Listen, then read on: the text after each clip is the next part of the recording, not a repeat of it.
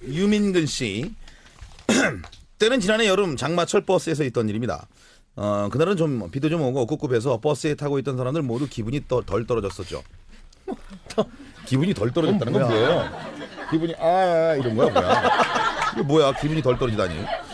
한세정 원장쯤 지났을까요? 아리따운 여대생이 타는 겁니다. 하고 있는 모습이 그냥 봐도 후덜덜하니 술이 좀 된 듯해 보였어요. 아리따운 여인- 여인이요. 거기에다 비를 피하고 왔는지 한선의 지하철에서 나눠주는 신문이 한 장 들려 있었죠. 그래도 비를 좀 맞아 섹시한 게 내심 속으로 내 옆에 앉았으면 좋겠다 싶을 정도로 이뻤습니다. 저는 속으로 말했죠. 이딴가 번호 따야지. 이따가 전화번호를 따야지.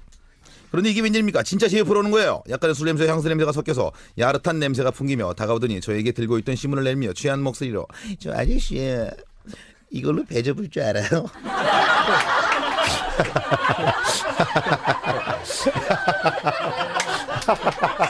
야 미친 여자다.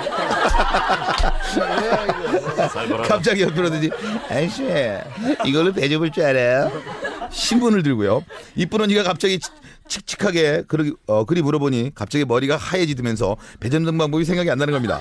그래서 저 죄송한데 아, 제가 배는 못 접고 비행기를 접을 줄 아는데요. 아니요 배요. 꼭 배를 접어야 돼요. 죄송합니다. 제가 배는 그때였습니다. 주중녀는 다급한 목소리 아저씨 그 배요 배 만들어 봐요. 배를 만들어야 돼요. 죄송해요. 전 비행기 밖에. 그럼 꽃가리라도 빨리. 어서 빨리. 급해요.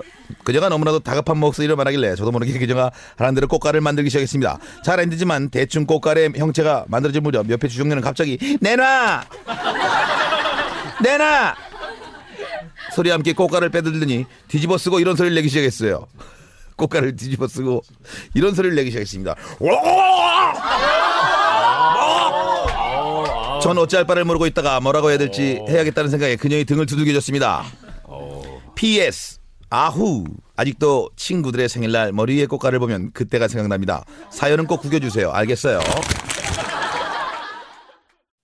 와, 두시 탈출 걸투쇼!